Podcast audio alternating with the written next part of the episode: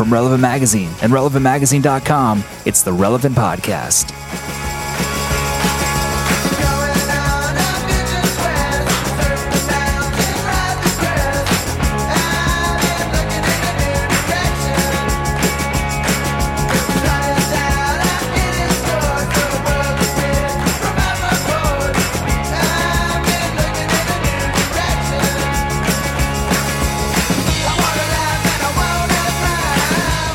It's the week of August 12th, 2011, and we are back. This is the Relevant Podcast.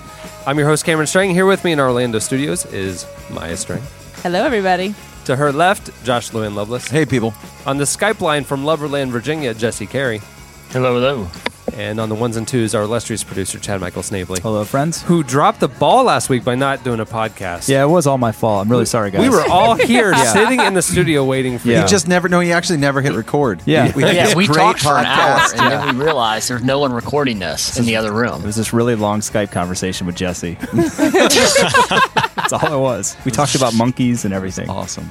Uh, so yeah, sorry everyone for not doing a podcast last week. Many of us were out of town, and uh, it dawned on us as we were leaving, like, "Oops, we can't do the podcast." So uh, I was I was actually at Lollapalooza with Ryan Ham, our managing editor. So we're gonna bring him in later and tell you some of the highlights, but mainly lowlights of Lolla this I year. was there. Oh yeah, Maya was there too. Thank you. We're gonna bring Maya in right now. hey, Maya. Hi. Oops.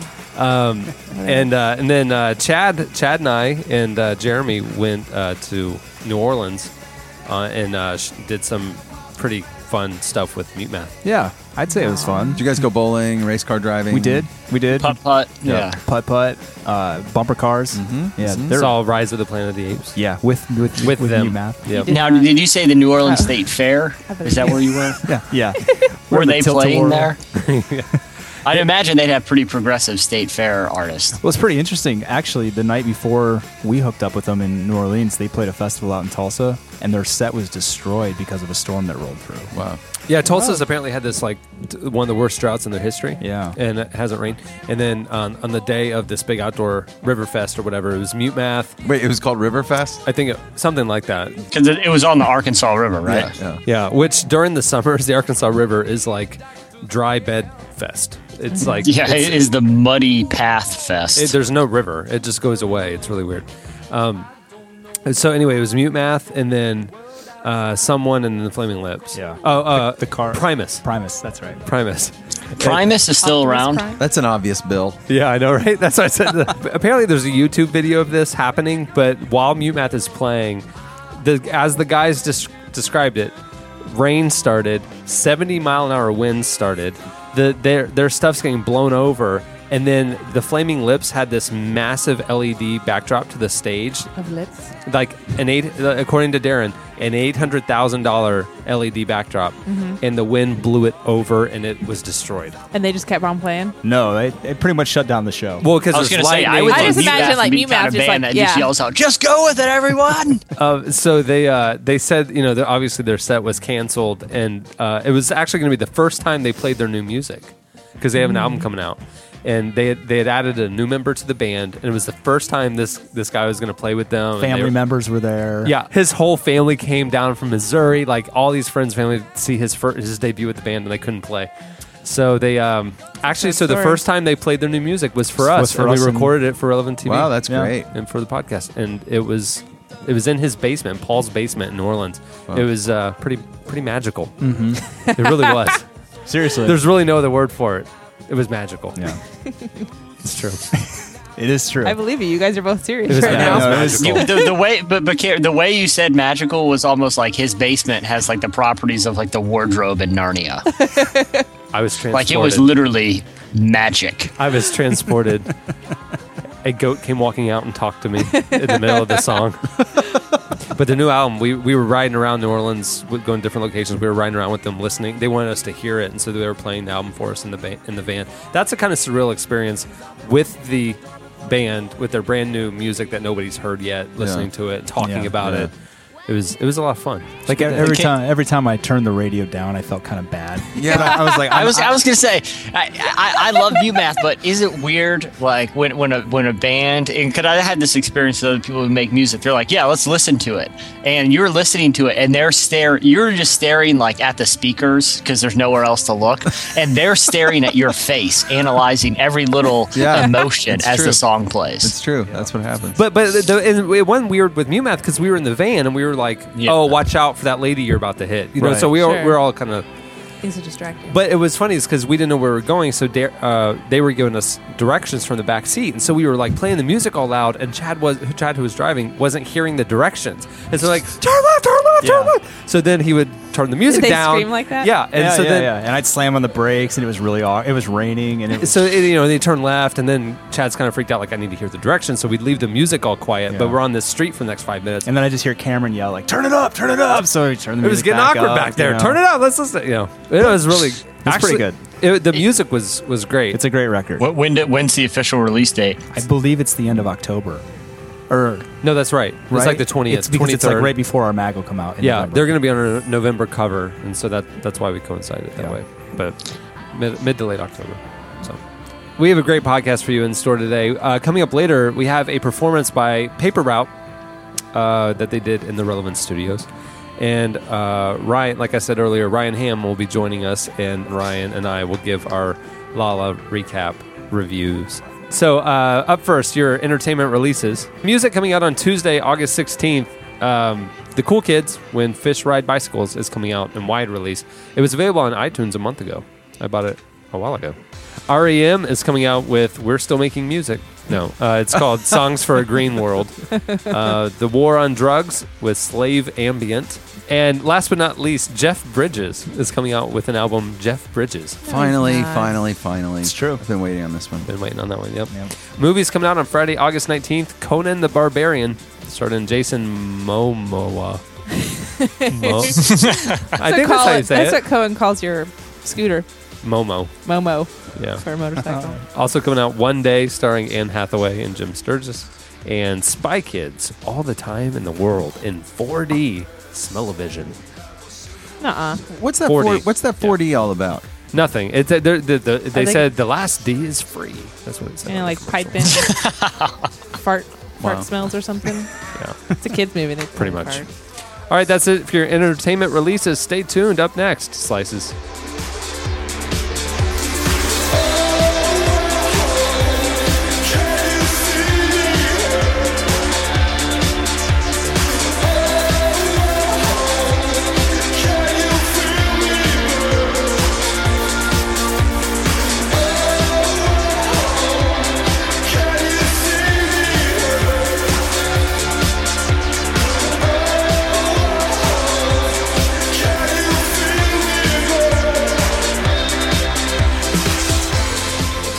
You're listening to the Chain Gang of 1974. The song is Undercover uh, from the album Wayward Fires, playing right now on Relevant FM. At the beginning of the podcast, you heard Black Lips with New Direction from their new album Arabia Mountain, also playing on Relevant.fm. Tune in. Okay, it's time for slices. What do you have, Jesse? All right, I actually have a, a two for today because both of them are kind of short, so I wanted to do two. Um, J. Crew has partnered with Mad Men and their actual uh, their actual like wardrobe designer to release a spring set of, of clothes that are inspired by the television show.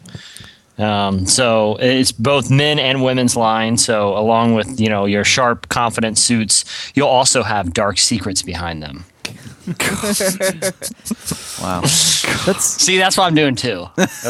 So yeah, so so uh, you expect your, when, when your J Crew catalog comes, which I'm sure we all get, uh, expect Mad Men clothes in there in spring. Um, this is a high. This is a much more disturbing story to me. This happened in L.A. where Because the other one, the other one wasn't disturbing at all. By the way, I'm still crying from the first story Yeah. you told. All right, um, Oh, we, just edit out that whole slice. Just do the listeners a favor. they'll just be surprised when they get their J. Crew kettle. They'll be, they'll be like, why didn't someone tell me? Jesse. Yeah, why didn't some a, a podcast with some informed personality let me know that Mad Men clothes would be in here this spring? yeah, I'm getting totally ripped off by these free podcasts. I'm sorry. All right, well, this is this is a radical change in tone because the LAPD went into six different LA animal uh, control uh, offices and confiscated about a, over a hundred firearms. And these this was a very well armed animal control. Uh, you know, municipal organization. They had uh, everything from rifles to handguns to shotguns. Now, uh, uh, the police say that that they were afraid that some of these they had information that led them to believe that some of these uh, animal shelter employees were actually selling firearms. But my question to them is: Have we learned nothing? Did Planet of the Apes literally not just come out and tell us what's going to happen? You you want to disarm our last our first line of defense, the animal shelters? Uh, So I assume you've seen the movie. oh yes. Uh, oh you uh, you better believe I saw it this weekend. Is it good? It's amazing. And and here's a, here's my uh, Is it ironically amazing or is it good? no Jesse no do I actually thought it was an enjoyable film, but because of the subject matter, it was absolutely amazing. it, it has it, it has pretty much everything you want in a chimpocalypse film. So it's not it's not like too much CG. I mean, every scene with a monkey CG and a monkey. Monkeys in the whole I'll thing. say this: they did do. I went to the 4D. The extra D was free, but it smelled terrible. and the feces fleeing scene was just awful. Was coming- no, um, I was actually. this is true. I going into the film, I was going to live tweet watching the movie. Okay, But then you But- saw the Sprint commercial and decided that that would be rude allowed. to everybody. Well, well, I I was also sitting next to a legitimate psychopath in the Were theater Did who he ask to threatened to, beat up it? several people for asking to sit in seats around him. Is it like Kramer's friend and he made you bootleg it? It, it, it was pretty much that guy. Like the guy was unstable and made physical threats of violence uh, to the people sitting behind us. And I decided at that point, I'm probably not worth live tweeting Rise of the Planet of the Apes. Um, if, if this if this psychopath is going to physically threaten people, and he's watching a movie about a, a, of a monkey uprising, it's probably no, not a good j- j- idea to push his buttons even further. All So, right. Well, let me ask you this question because I got yelled at this weekend. I went and saw Cowboys and Aliens with my wife. How was it? did you not did you not see Rise of the It was Apes? okay. Did you not realize that it was playing? Well, no, I don't understand. I'm really confused. I know you're confused. Um, but my wife, my wife walks out to go to the bathroom. I, I have a severe addiction to my phone right now. I'm I'm really struggling to not pick it up every two or three minutes and check something, whether it's email or text or Facebook or Twitter. It's getting out of control. So my wife and I have had some serious conversations about it. So I, you know, on a date, uh, waited until she went to the bathroom to check my phone, which was about 45 minutes into Cowboys and Aliens. You can't even go through a movie without checking your phone. No, it's, I have an issue Cameron, right now. You've done that sometimes. You're on your When iPad you right get- now. When I'm you playing- get playing when you get bored, Angry Birds. Sometimes, if, when you get bored, you'll turn it on. I'll be like, seriously. I'm out of control. So I was bored. I was in the middle of a anymore. movie. You have the phone problem, not me. I was in the Uh-uh. middle of a movie. Hold on. Can we talk about your issues later? We're talking about mine now. so I, I just simply, you know, turn my phone on and, you know, start checking Twitter. in the And middle you of the realize that Rise of the Planet of the Apes had come out, and you were in the wrong theater. Right, exactly. well, anyway, the guy behind me yells at me and says, Hey, can you do that later? Yeah, And no, every- and- it was completely rude of you. But but here's my question. Nothing on the screen ahead of time had told me that I could not check Twitter. It said don't, you know, turn your phone like to silent. How about basic human decency? Was your So light it all the way down, or My- were you full full strength brightness? Well, that's the thing. You don't realize your screen is bugging everybody annoying. behind you. Right. I know, but I see people light I up would their so be the phones all person the yelling time. at you. But they Really? shouldn't. Yeah, But it was way more distracting to tell me to stop using to turn my phone off uh, with my you're light. in a movie. I know. But, but you know what? Everyone around you and that guy was like, "Yeah, man, I'm glad he said something because I was gonna say something. I promise I was, but that guy said something." I felt like nobody knew what was happening, and then they were all distracted when the guy yelled at me. He he could have just said, "Was he right behind I- you?" you, you They really were sound all- like you're They were all blinded with that light you were shining in Blinded their by the eyeballs. Okay. All right. Well. I'm not going to take your side on this. All one. right. Yeah, I mean, you are clearly in the wrong. I mean, I'm really upset at you right now. You're just mad that I went and saw Cowboys and Aliens versus the. I'm upset at you for two reasons. Yeah, that you didn't support Rise of the Planet of the Apes and, and raise awareness about this cause.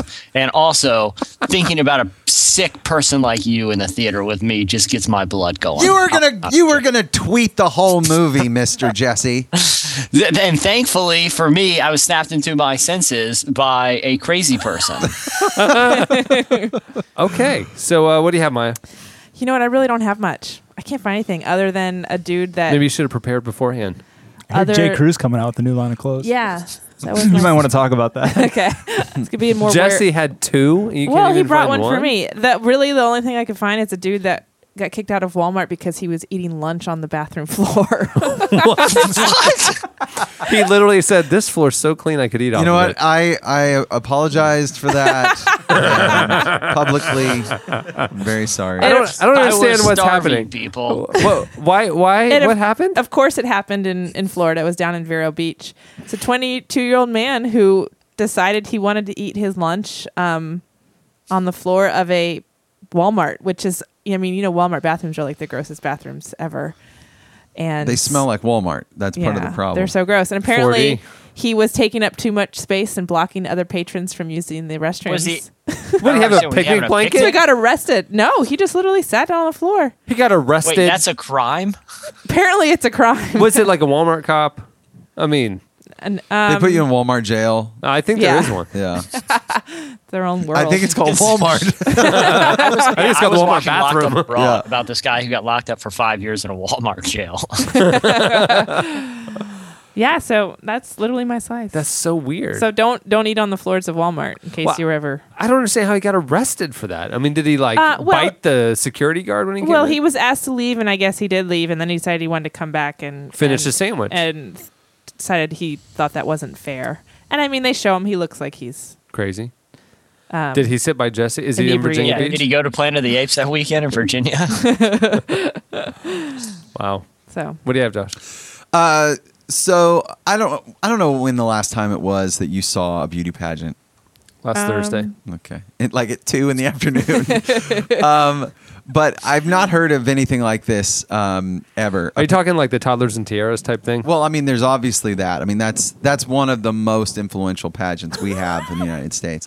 Um, but outside of the United States, um, yeah, there's uh, there's a beauty pageant that's uh, been created called Miss Penitentiary no. in Brazil, and uh, apparently, uh, the at the women's prison in Brazil, um, they run a, a modeling agency comes into the penitentiary and runs a uh, beauty contest with the inmates. Wow. And they get them all dressed up. They have them do a talent show, the whole deal. Uh, this year, uh, Rara Passion uh, won with the highest number of votes.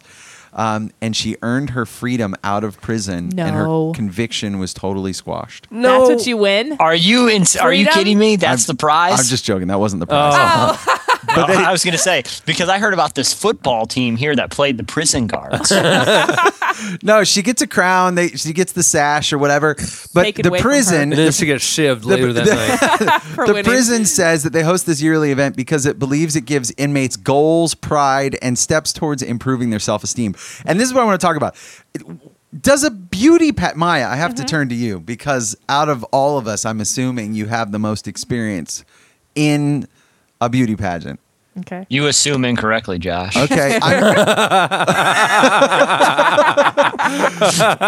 does a, does a beauty pageant improve the self esteem of a woman?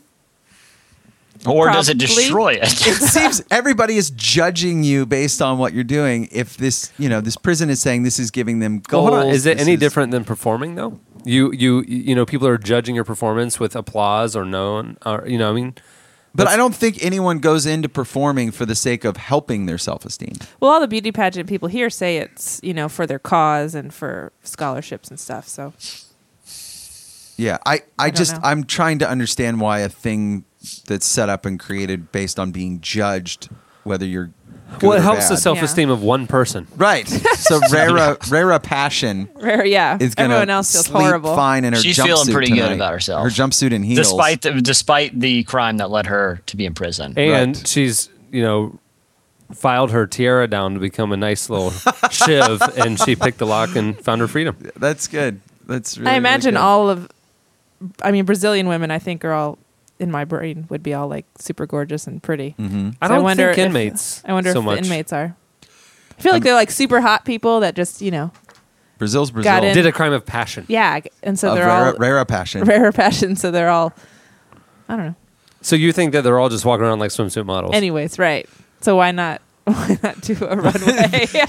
Someone walked into that prison is like, this is an attractive Yeah. prison. We've got to do something about Right. this. This is not okay to just leave all these people locked up here without a beauty pageant. We've got to do a beauty pageant. That's odd. well, anyway, I- just, I don't know. I don't know if that's the. You don't uh, agree with it? Well, I just, I, it seems bizarre. That does this, seem this is what you're going to do to help someone's self esteem is put them in a pageant where we can judge them and criticize them. Well, I think it's a, a, a key strategy for turning around a lot of the impoverished third world nations. Really? You know, Yeah, Brazil to- is to go- not third world. No, I know, but I think that that, that you know to build up the self esteem in the residents, Okay. we should go around and We advocate should- for pageants. Yeah. I was gonna say I like the football idea.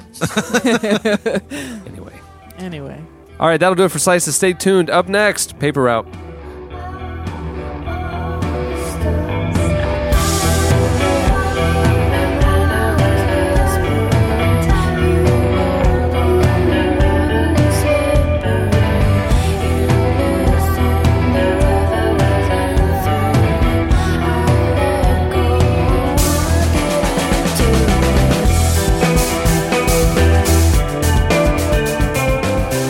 You're listening to Warpaint. Song is Warpaint. Uh, it's playing right now on Relevant FM, and the video is over at relevant.tv. Paper Route is an indie rock band from Nashville. Um, they their full length album Absence came out in 2009, but they've done a, a handful of remixes um, outside of that. Uh, they actually just recently finished work on their second album and are about to release more information about a release date and everything their music's shown up everywhere uh, on, on shows like One Tree Hill and CSI, uh, the movie 500 Days of Summer, um, and they're also going to be featured in the upcoming film Renee the Movie. They came to Relevant, performed three songs in our studio. All three video performances are available to watch on relevant.tv, which you're going to want to see. It's pretty awesome. And uh, we'll also post them at the podcast episode page. Without any further ado, here is Paper Route performing Better Life.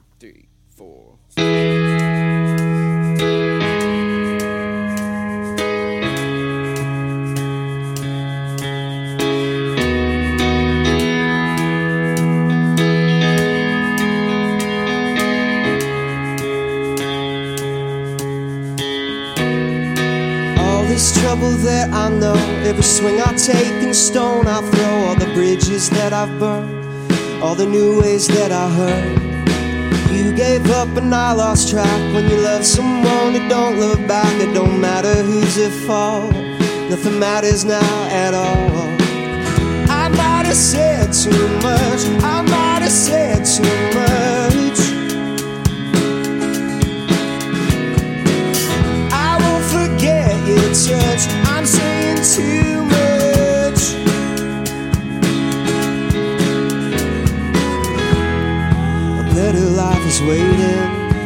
Better life is waiting.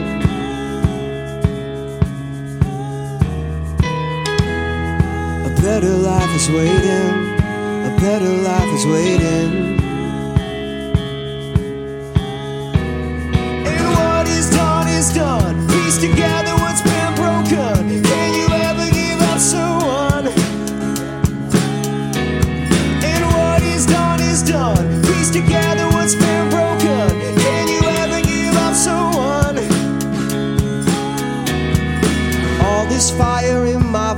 from a heart that's trapped in my ribcage, burning through my fingertips, burning everything I kiss.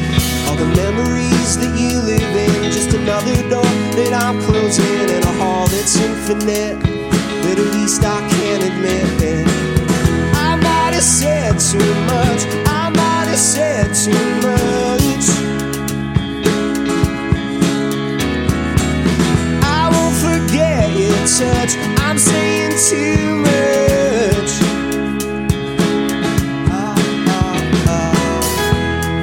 A better life is waiting. A better life is waiting.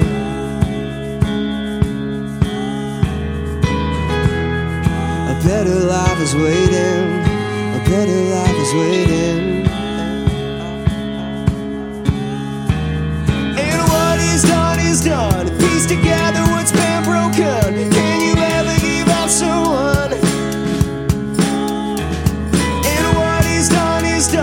Piece together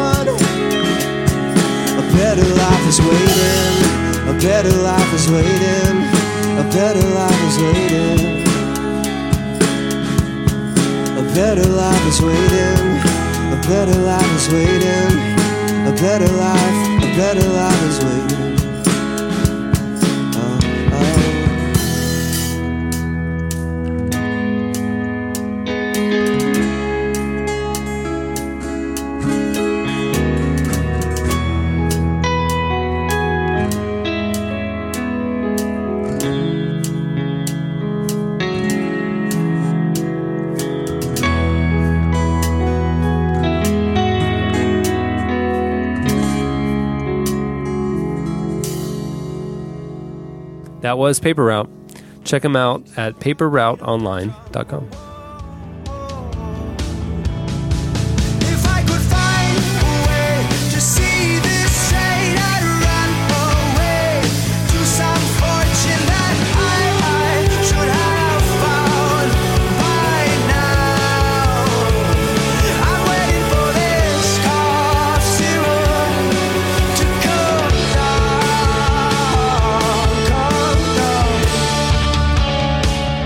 You're listening to Young the Giant. The song is Cough Syrup, which our staff needs right now because about half the people are out sick. Uh, it's playing right now on Relevant FM. Um, we've asked Ryan Ham, our managing editor, to join us. Welcome. Hey everyone. Um, Ryan and Maya and I were at Lolla uh, in Chicago uh, this last week, which is why we had no podcast. And um, while Maya and I were there mainly for uh, tourism reasons, uh, Ryan was there working hard and covering the event for Relevant, uh, interviewing bands and checking out new artists. So we thought it would be a, actually a good idea to bring you on the podcast, talk about um, talk about Lolla, talk about the music, and um, kind of give a recap and a uh, highlights and lowlights, Yeah, kind yeah. of thing. Cool. Um, it, to me, my overall impression, it was a weak Lolla this year. That's that's what I think too. Yeah. Um, it's very weird that uh, Pitchfork also puts on a festival in Chicago about a month before Lollapalooza, and this I think is the first time where Pitchfork's lineup has clearly been as strong or stronger than Lolla's. So uh, last year, I, uh, uh, something I noticed. Uh, for those who don't know, uh, Lollapalooza is in Grant Park in downtown Chicago. It's on the water, the waterfront on one side. Skyscrapers are on the other three. Uh, Soldier Field, where the Bears play, is on the south end. And the way they have it divided is the the big iconic Chicago fountain that's at the beginning of Married with Children is kind of the middle of the park. Yeah, Buckingham Fountain. Yeah. So the way they have it divided is there's a main stage on the south end and a main stage on the north end. They're about a mile and a half from each other. Yeah. But it's all park. And then they have two medium stages on either sides, and they have some up and coming stages and stuff. And, and last year, what was interesting is like on the south end, where all the uh, they divided the park up like by by musical genre almost. On the north end was was everybody you wanted to see. Metric, XX, um, Mumford and Sons, all of them were all on the north end stages, and you could just kind of stay up there. Mm-hmm. Yeah. and then all the stuff you didn't have any interest in seeing Right. was on the other end, and Right. it divided the crowd up nicely, and you didn't have to walk a ton. Right. and it kept them from overlapping. Right. So you know they just went back and forth, back and forth, back and Right. forth between those two stages. This year it seemed like there was no flow. Yeah. So they, they the bands that you wanted to see were scattered all over the Yeah. fairground or all over the park, and like you were saying, like they overlapped, and so there would be two or three hours where you didn't want to see anybody, and then there would be one hour where four bands you wanted to Yeah. see were playing on top of each other. Exactly. And I, it just that made no sense. And I to mean, me. there were times where I'd be like, "Well, I'd really like to see this next band set, but I'm going to have to walk all the way down there and then walk all the way back to see the next band I want to see." And it's, I mean, I realize this is absurd that I'm complaining about a festival, but um, no, that, but the reality is in the summertime, Right. That walk, Well, that- I mean, you it's- already got blisters, and it's taken like 45 minutes to do that. Yeah. to do that thing. So Right. So, uh, three day festival, Friday, Saturday, Sunday. Yes. Who was the best show you saw? the best show I saw, weirdly, uh, I think was Bright Eyes. To that place that I think of so often, but I never mention. The one the voice in the back of my head says that I don't deserve. Come fire, come water, come I have like I've never liked Bright Eyes. I've always thought he's ridiculously earnest. His lyrics annoy me because they're so like precious and you know, it's always the like I'm so sad and everything is miserable and yeah. But he was a great performer. The guy who plays guitar who's also in Monsters of Folk is incredible. They were just like one of the tightest bands I saw the entire week. They played so well together.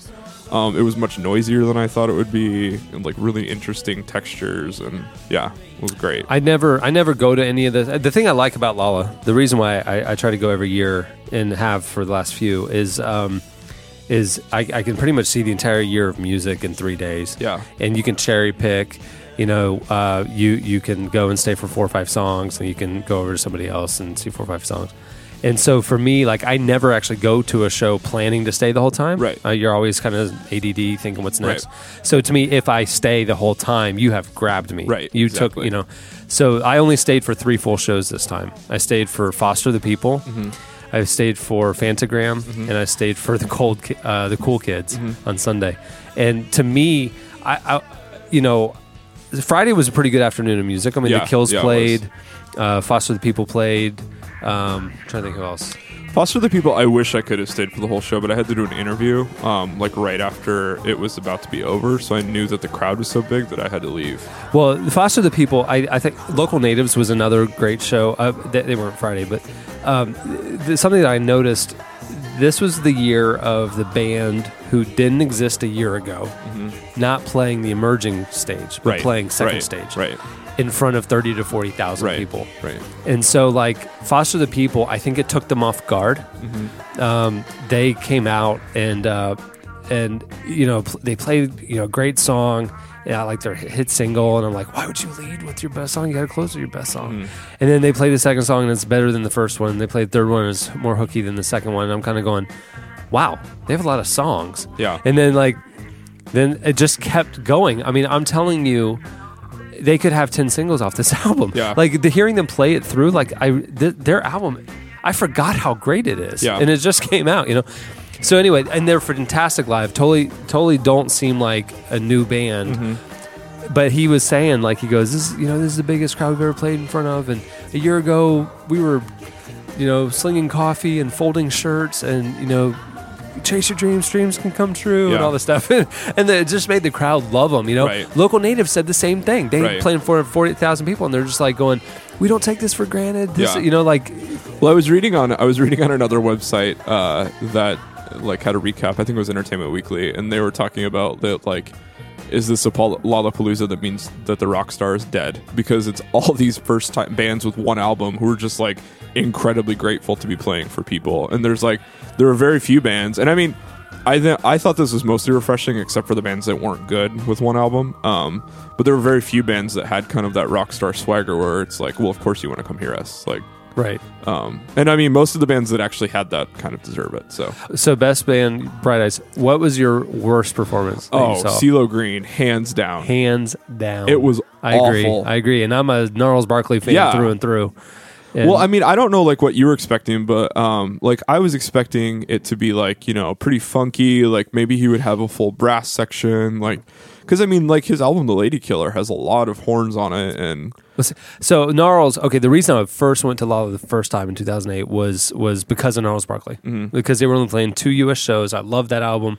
That was- that was one of the shows so we went. They didn't disappoint. You know, they had the full band. They had singers. They they were all wearing tuxes. It was mm-hmm. just it was a great experience, right? And so I'm with you. I'm thinking now CeeLo's solo. He's Yeah. wanting to like step up the Yeah. theme, step up the visual experience. This is gonna be great. It's gonna be memorable if nothing else. I'm not a big fan of a solo album, but um, I was down in the photo pit. I was down right on stage for it, and and uh, we see in the wings like these like S and M bondage dressed women, and Yeah. I'm like, man, his dancers are are really skimpy. Why why does he have dancers? You Yeah. know, I was thinking like this isn't dancer music. You know, Yeah. so they walk out. And they pick up instruments. And this Yeah. is band, Yeah. and he made his band wear like bustiers Right. and S and M bondage stuff, which is crazy. Right. And then he comes out dressed in a black robe because he's so fat and and a foot, black football shoulder pads with big chrome spikes. Yeah. And he's just posturing and he's doing this and that. Did you notice like every band we saw probably like a song would end and without missing a beat the first note of the next song would start. I mean cuz Lolla is tight. Right, it's well right, planned, yeah. well executed. CeeLo was so out of shape, is my theory, that they had to do like one or two minute interludes in between the songs. Hmm. They didn't even play his own music. They played like Lenny Kravitz, "Are You Gonna Go My and Way?" and, and, and yeah, yeah. and like Michael was the crazy thing is it was just like a ton of covers and like I don't know if he purposely had them make the sound distorted or if the sound just couldn't handle his voice, but it sounded really crappy. It the was band just- was was a gimmick. yeah, it wasn't I mean, like it a real sounded like, band. I mean, it's it lit- like it sounded like just really bad, like post grunge. I mean, picture like picture like Limp Bizkit with like singing. Who who was a an artist that like an unknown artist that you stumbled onto? Um, there were two uh, this time. I I thought the first day one of the cool things about Lolla is like that you can find music just by walking around.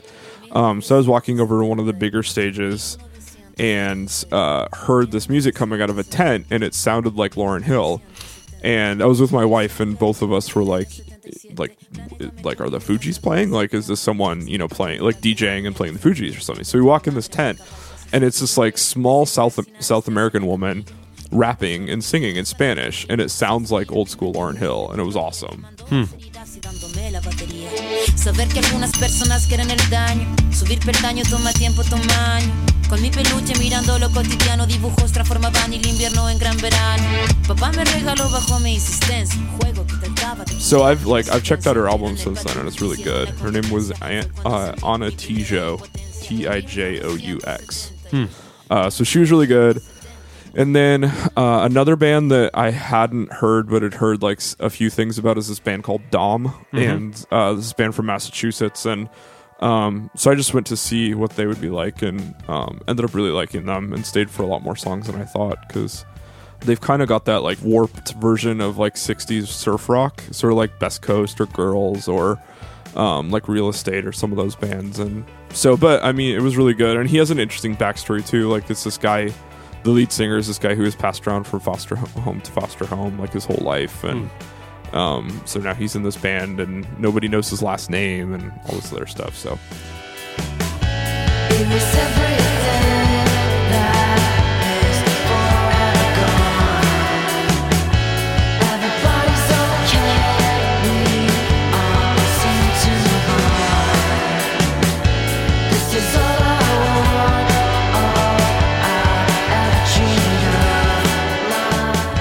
yeah so those were the big the big two that i kind of discovered this weekend i guess My favorite show was Phantogram. It um they played at 1.30, which is early in the day. And the thing about Lolla is, you know, the later in the day you get, you know, there's people who are milling around the areas waiting for the next show or, you know, whatever. And so you'll see on the second stages there'll be some massive crowds. Yeah. But three fourths of them are Right. not really fans. Right. They're just kind of there. Yeah. And uh, so at the 130 shows, you you know you're there to see that band. right So what was crazy was uh, not only was it early, it was raining, and so um, you had real fans. Yeah. Right. Uh, the number, I mean, they were playing in front of at least 30,000 people. It was insane. And like, usually in the very front, people will be singing every lyric and be really into it. And then the further back you get in the crowd, it's more tourists kind of Right. just watching. We were standing toward the back, or maybe halfway back, two thirds way back. And I mean, people were like, like trembling with like anticipation and excitement. Uh, the first note of a song would hit, and everybody around us would start screaming. Hmm. And like, I hadn't seen that kind of like hanging on every note type like fandom that far back and the whole thing. Plus, and it was just raining. And if you ever see Phantogram, man, I mean, there, I mean, she's she's a rock star, Yeah. and they they loop live, and it's just crazy good music. And uh, uh, that was that was a special show, just in the rain with all these people who were just there for Yeah. them, and Yeah. um, nobody left. I mean, it was everybody was there the whole set. It was it was really cool experience. Anyway, well, Lolla's fun. Uh, we got a lot of uh, uh, coverage from it, a lot of band interviews and stuff. Ryan wrote a blog each day. If you want to check those uh, out, you can see them at relevantmagazine.com. Uh, we have images of mm, uh, photo galleries and stuff like that. So uh, make sure to check that out. Uh, thanks for joining us. Yep. Stay tuned. Up next, Paper Route.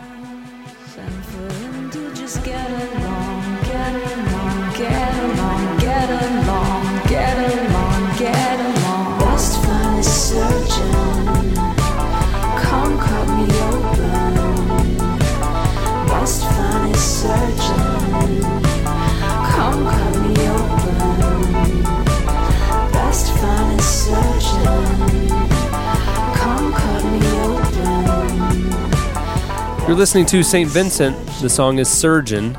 It's from the upcoming album, Strange Mercy, and is playing right now over at relevant.fm.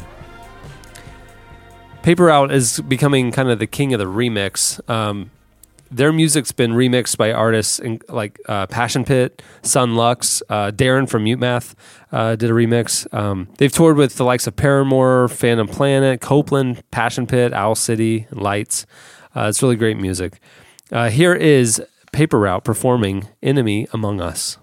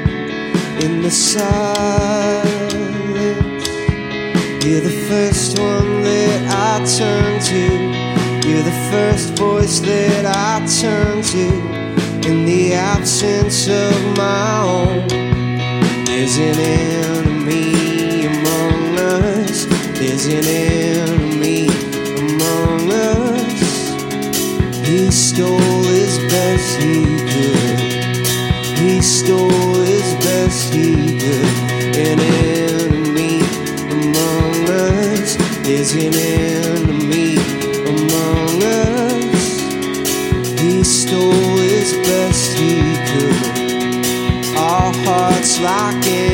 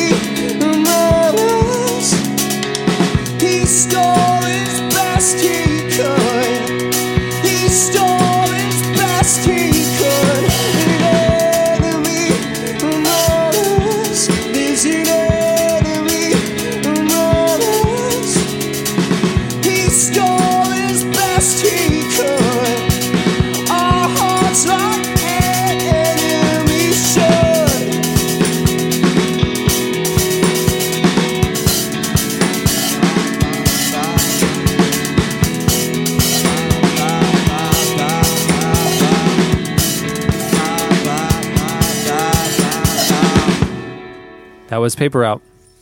Check them out at paperrouteonline.com.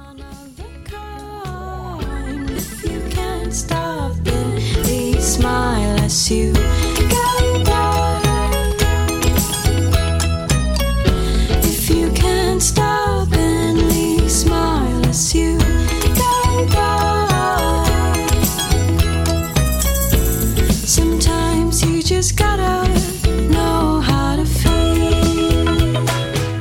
You're listening to ZIV. The song is The Book of Morris Johnson. And the video is playing right now on Relevant TV, and the song is on relevant.fm. Okay, it's time for your feedback. Last week, we asked you what personality goes with what car. Yeah, we're just basically trying to stereotype here. Uh, there, there was the way it came about was there was a traffic incident in, in slices, and and we didn't feel that the personality went with the car that was being driven, the or the reaction of the person. So we thought, well, maybe if people who drive Honda Fits are like that, I mean, we need to I've get looked public at Honda service Fits announcement. so differently. Yeah. I really have. Every time I get in mine, I feel different now. Yeah, I Yeah, see and I'm like crazy driver. Public public You I feel like the guy that sat in the movie theater with me. Pub- public service announcement. We need to warn the public that if you see a Honda Fit, steer clear. I mean, we have factual evidence of this. So we thought we need to talk about all the other cars out there, and we want to have a better kind of personality profile of the person in that car. So we asked you, like, uh, you know, what kind of personality goes with which cars? You know, like it could be what CDs in the player, what sticker would be on the back bumper, or what one item is in the car. You know, to help us kind of get a clue into who this driver is. So you went over to the podcast episode page at relevantmagazine.com and posted your replies there. Here's a few of our favorites. Well, I, I wanted to mention too. I forgot the most obvious one. If you see a Volkswagen that's not a Beetle, that's less than three years old, there is about a ninety-five percent chance there'll be an Apple sticker on the back window. Ah, yeah. That's true. That's very true. Uh, why do people with the Apple stickers on their cars? I don't get that. I know Like they're I know every- they're free. Everybody has an Apple now. if I put an E machine sticker, like a proud E machine owner right here driving by, how you doing? You know, like it's just the idea of putting what kind of computer you have as a sticker on your car. I don't know. Well, to those people, because they're, you know, tech geeks, you know, they're probably not into sports, so they don't have like a sports team to put on their car. They probably went to ITT Tech, so they don't have like a college to put on their car. So it's like, you know, they just they need to have something to be proud of, like a fan of, and so they they're a fan of computers. Mm-hmm. But but it's like I'm not going to put my television like I'm going to put a Toshiba sticker on the back of my car because I have that television. Those or people whatever little device. Yeah, I owned a Blendtec blender. Check it out. It's on the stickers on my car. What? What? A little Will It Blend sticker. Yeah, I really like this device that I paid a lot of money for. A bullet. I really like my bullet. I bought magic online. bullet. Magic bullet. do. All right. So uh, here's some of your replies. I I like Brad. Brad HT is the user. He said, uh, "If you're in Florida, you might drive. You might be driving an F-150 Ford and uh, painted bright blue, and there'll probably be a bottle of Gatorade in the cup holder and a copy of the book Through My Eyes by Tim Tebow on the passenger seat." Uh, my great aunt Tilda says, "Okay, so I put a lot of thought into this. A person driving a Ford Tempo from the early '90s would have week-old fast food inside. what this says about the person driving it, I don't know. Yeah, And, and then the the line that goes with that: How many fish fillet sandwiches did you eat? you're right. You're right." Uh, this was interesting. Um, Paula Boardman called him out. Uh, we've got a guy or a person, I should say, on our site that uh, his name's Thuggin, or her name is Thuggin. Not quite sure. Uh, it says car Prius, CD in the player, Little River Band, and uh, Paula Boardman says the CD matches well with your username. But he wasn't saying he drives a Prius. He I know, wasn't- He was I know, saying but that Paula's like, wait a second. Of all the things that you should be helping us with, the Prius, the rest of us got Thuggin. You, you should bring something else to the table. Pete uh, Juvenile said uh, Honda Odysseys are interesting. Yo Gabba Gabba is one of the two CDs in the car. The others, J- the others Jay Z's The Blueprint Three for when the ca- uh, the kids aren't in the car. Located beneath the car seats are six month old McDonald's French fries, which can be used as projectile weapons in some cases. Um, so uh, yeah, and uh, I actually I reply, you, they make me want to own a Honda Odyssey. Yeah, to which I replied, my parents own a Honda Odyssey, and I guarantee you those albums are not in their I have the Yo Gabba Gabbas. I like what M.N. Nice said. It's just simply, I'm shocked no one has shot at the Honda Element yet. Uh, Odd spells me uh, corrected something in our last podcast. Oh, yeah? We were that? talking about the Van Buren boys on Seinfeld, and, and and we off the cuff mistakenly said that the hand signal from that episode of Seinfeld was five fingers because he was the fifth president. Right. Yeah, he's the eighth president, and the signal was eight fingers. And the reason that Kramer mistakenly made the gang sign is when he was holding the garlic shaker in his right hand with the two fingers, and he held up the others like "Don't hurt me," and that was the sign. So- you know what? I, I had read I, li- that I like being corrected, week. but I was I was mortified that we were so wrong on Seinfeld recollections. See, I, I, when I read that last week, I was thinking, man, it, that is sad. You know that you know I, I didn't even catch the the that he wasn't the fifth president of our nation. Yet I knew that the trunk of the DeLorean was in the front. like I knew that, but somehow I didn't even know a basic historical fact about our, our country. Yeah, and the fact that I only know what order Van Buren came in the presidential lineage is because of an episode of Seinfeld. That's great. Um, Ma- Mark N- Napior. Um, the car is an Azuzu Rodeo. The Okay. driver is probably an Eagle Scout. Uh, in the back is a roll, is a roll of toilet paper and a first aid kit, and the CD player anything by Cake. Wait, okay, hold on. An Eagle Scout is young, right? And he like college age? No, no, no. I Yeah. think you're an somebody- Eagle the Scout leader. for life. Yeah, it doesn't expire. me. There's no expiration date on your Really? Eagle. What if your skills diminish? And somebody's like, "Is there an Eagle Scout in the house?" And you're like, "I'm an Eagle Scout," but if you haven't done it in 30 years, you're not an Eagle Scout. You don't know how to, you don't remember that knot. I think Hey, no. I, It's I like got bad news for you. An Eagle Scout, there aren't that many skills. I mean, I'm just being real here. It's a bunch of merit badges for helping people across the street. It's not like special forces. come on. Don't they have to live in the woods for months at a time without their No, okay, parents? okay. Here, I I went to high school with a guy whose license plate said Eagle Scout. That's how proud he was of it. Did he have an Apple sticker? no Apple sticker. He probably just had like, okay, I don't even. I was gonna say he probably just had a pocket knife. I don't even think he has a pocket knife. I don't think Eagle Scouts are that tough. Oh man! When I was a kid, I okay. When I was We're gonna kid, get some heat from Yeah. this. I wanted Yeah, to be are. a Boy Scout because of like you know you watch all these movies and stuff and it looks awesome, you know. So Wait, is this the story where you didn't get your Eagle Scout badge, and now we know why Yes, you're so angry bitter. about this? No, it's when I learned what what truly the the Boy Scouts are about. So we went to, we go to the first meeting, my brother and I, and I'm I am so pumped. I'm thinking, all right, when do they distribute the knives and the matches? where's, where's the line? You know what I'm saying? That's what that's the impression that I get, or or a bow and arrow or something. I it was seriously th- they sat around and they played hot potato and little team building exercises. Hmm. I was thinking, and then I was like, all right, well, at least, you know, is this where we sign up for the camping trip, you mm-hmm. know, or the big bonfire? There was nothing like that. Wow. You know, they have that like once a year. So that was the last meeting I ever went to, but I did get a subscription to Boys Life for like eight years after that. I think I got Boys Life into high school. After you became a man, Yeah. Isn't there? What was the like the Christian church version of that? Soldiers. Did you do something Salty's else, Kids. Cameron? So what? they were called Marines. Oh, Royal Rangers. Royal Rangers. That's the one I was thinking of. Yeah, I did that for one year. Did you? I was nine. I was in the Pioneers. Pioneers. Yeah, it's when I went from the Buckaroos to the Pioneers. Right. Did you Yeah. get knives or? What'd you guys anything? do? We went. We went out to. Did Uh, you just get like two sticks to at least there was try a and make powwow. a fire? there was you- a big powwow that you would powwow with other uh, Royal Ranger troops from around the state, and it was Mm-hmm. like a massive big camp out. For you a always few have your days. sword with you, though, right? There was I no swords. No, your scriptures. Heyo. right. Right. Cameron, can I ask you, just have your skills diminished? Yeah, yeah. I, re- I remember the pledge, Can you still which I've fail recited the- here on this podcast.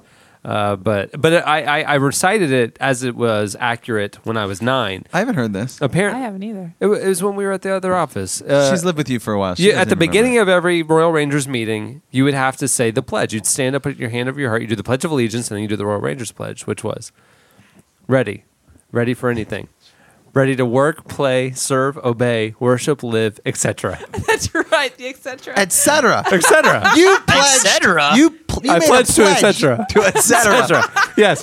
Well, that could be so anything. oh, I so I forgot. re- yeah. Oh my gosh, man, you've you've given your whole life Yeah, away to to, et cetera. what everything. have Yeah. done? So I said it, and and I got an email from somebody who apparently is currently still a leader in the Royal Roy, Royal Rangers today, and they said we have updated our pledge and no longer says etc. Ah, that's smart. So Wow. Somebody they're more clarifying for the Caught children that today. yeah, the Oh, Yeah, so they that's a a, little lazy vague. pledge writer. I know, right? Yeah. That's the thing. Is like, uh, it's like they were like they they were given the assignment of writing the pledge, and they're walking in like, crap, I forgot, and they just like, uh, you know, worship, live, you know, etc. And they just winged it. My next column for New Magazine is just going to say etc. and just say you Hey. you know the rest. Go live for Jesus, etc. etc. etc. Just See, all caps. Yada yada yada. The, the other thing that I didn't like about Boy Scouts from the, my one meeting was like when they, they, they like tell you how to, you know, like, or in Boy's life, they would have the stuff, what to do in these real dangerous situation. The first thing in, in all of it is go find an adult and get help. It's like, no, I'm, I'm a Boy Scout now. I'll take care of the bear. You know what I mean? Like, I'll run into the burning house. I'm a Boy Scout, man. I'm not going to run and get help from an adult. I don't need to be a Boy Scout to do that. How old were you when you went, Jesse? I'm probably about seven. I think if you were to stay with it and do it, I think like the, the high school kids, they probably get knives and they get to do more serious stuff. Yeah, but but when Not you're seven, high school is an eternity away. You know, I mean that's that's double your life. And Mm-hmm. you're thinking, I gotta wait that long. You know, forget this. I can go fashion spears from things in my garage. Peace Right. out, Boy Scouts. I'll be going starting fires out back. Good to know. Wow. You got some. Azuzu rodeo, folks. A Zuzu rodeo. Yep. I'm sorry. I was just very disappointed by the Boy Scouts. I think when I think before I went to my first Boy Scout meeting, you know how when you're a kid, you, you know, your mi- your imagination just kind of runs away with you. I always thought, well, maybe there's Gee, a when you're a kid, that happens, uh, Jesse. yeah. When you're a kid, not when you're 28 years old. Man Scout. yeah. Maybe there will be like a scenario one day when I'm a Boy Scout that like you know I will be like the president or somebody really important will call on Boy Scouts like we need your help mm-hmm. Boy Scouts. And it's like whoa this is my duty here. You know this is like big time stuff. They're and like then the- I they're think like that's why Hot Minutemen. Potato just shattered that. Like this really? The president ain't calling on these kids. So you thought Boy Scouts were like the Minutemen of the Revolutionary War. You know, they were oh, com- well, I, I common think I kind of thought it was like the like the like some sort of like entry level military thing. You That- know, that's like the we'd R- be experiencing real danger. That's the ROTC. Yeah, no, but they, I was seven. Oh, okay. I think I maybe had seen a movie or something where Boy Scouts do like crazy awesome stuff, and, and figured it was all. Did you watch know, Goonies? Crossbows and zip Yeah. lines. Yeah, it was Goonies. yeah. yeah. It, yeah. The movies in I the thought there'd be, 80s. there'd be lots of treasure hunting and stuff like that, but there wasn't. yeah, movies in the 80s gave kids a false sense of reality. Like, you As know, if space- Spy Spy Spy Kids 4D is not going to do the same. Yeah, that's true. Okay, you're right. All kids' movies are lies. I, I think what happens is like you get these false ideas from these awesome movies, and then you show up to a Boy Scout meeting where they're playing hot potato, and you realize, you know what? Maybe the world isn't as cool as I think it is. you go up real, real fast. the world in your head is way better than the real one out there. Exactly. Little Jesse became a man that day. Yeah. During during one terrible game of hot potato. Um, all right, so that'll do it for your feedback. Now it's time for this week's. Editorial question of the week. Hey. Well, earlier in the podcast, um, you know, we bring you the vital news of the world, and Maya brought us the slice about the 22 year old guy who got arrested for eating lunch on the floor of a Walmart bathroom, and then Jesse brought us his, uh, you know, his ex- encounter at the the movie theater, and we thought. Let's combine these two. We want to hear. We haven't heard stories from you guys in a while. We've had you like hypothesize things. We want to hear your stories. We want to hear any of your weirdest Walmart or movie theater experiences. Can we broaden this to Kmart, or are we going to cut those stories out as well? That's true. Just walking into a Kmart is Yeah, a it's weird there's, a, experience. there's a story. I used to work at a Kmart. I know you did. Did you? He would corral the carts. Yeah, I, I would. I, I would corral carts. I would load mulch in people's uh, car at the garden center, and frequent the K Cafe, not the bathroom floor. Okay, so right into the podcast episode page over at relevantmagazine.com. Um, if you want to, you know, a lot of stories are easier said than written. So if you want to call in and tell us your story on the podcast, this is a good week to do that. Are we looking for strange stories? Oh yeah, yeah. yeah. Craziest, craziest story of something that's happened at a movie theater or a Walmart. Eh, maybe a Kmart. Yeah. You know, a discount, Shopping in strange places. a discount department store, Okay, there we go. or a, a super, Kohl's. Like if somebody has a Kohl's story. a superstore of some sort. Okay, if right. it's a super Kohl's, maybe. All right. Because other than that, it's just a clothes store. Right, right. We'll No. sa- we'll save the, the stories about Ross for another episode. Right. Yeah, there, I got some Ross stories. Right, right. So, other than just bizarre selection, if you have had a bizarre experience at any of these places, uh, write in and tell us at the website, or if you want to call in, uh, email podcast at relevantmagazine.com and tell us your Skype name, and we'll set it up. Okay, so uh, on that note, we'll wrap it. Many thanks to Paper Route for coming through. Uh, make sure to check out their their album um, at paperrouteonline.com. Uh, you can actually uh, see them uh, post on their Facebook page. They're posting videos of of their new music, studio stuff behind the scenes as they work on their new album. It's really cool. So I guess that's it. I'm Cameron Strang. I'm Maya Strang. I'm Josh Luan Lovelace. I'm Jesse Carey. That's Chad Michael Snavely. We'll actually see you next week because we missed If it last Chad time. If Chad record. presses record.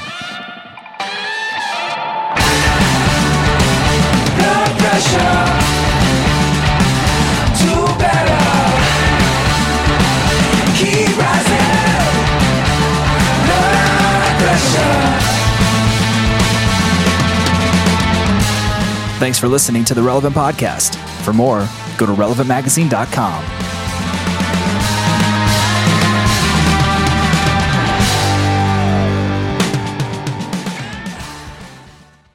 Peace out, Boy Scouts. I'll be going starting fires out back.